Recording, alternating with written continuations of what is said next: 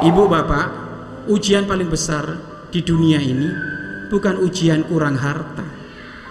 Bukan ujian karena hidupmu sempit. Itu mah ujian kelas ringan itu. Para kekasih Allah itu kalau dihimpit urusan harta, dihimpit urusan pekerjaan, itu mah nggak pernah diambil puyeng. Nggak pernah diambil puyeng. Contoh, saya makan kok hari ini kurang, cuma makan sekali, itu mah nggak dianggap puyeng orang tua kamu.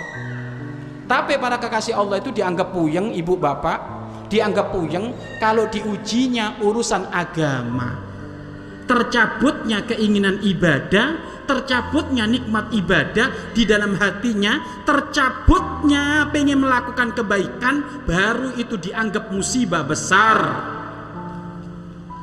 Yang menganggap musibah di saat hartanya diambil, ahli dunia, dia hanya ahli dunia. Makanya yang repot saja ini.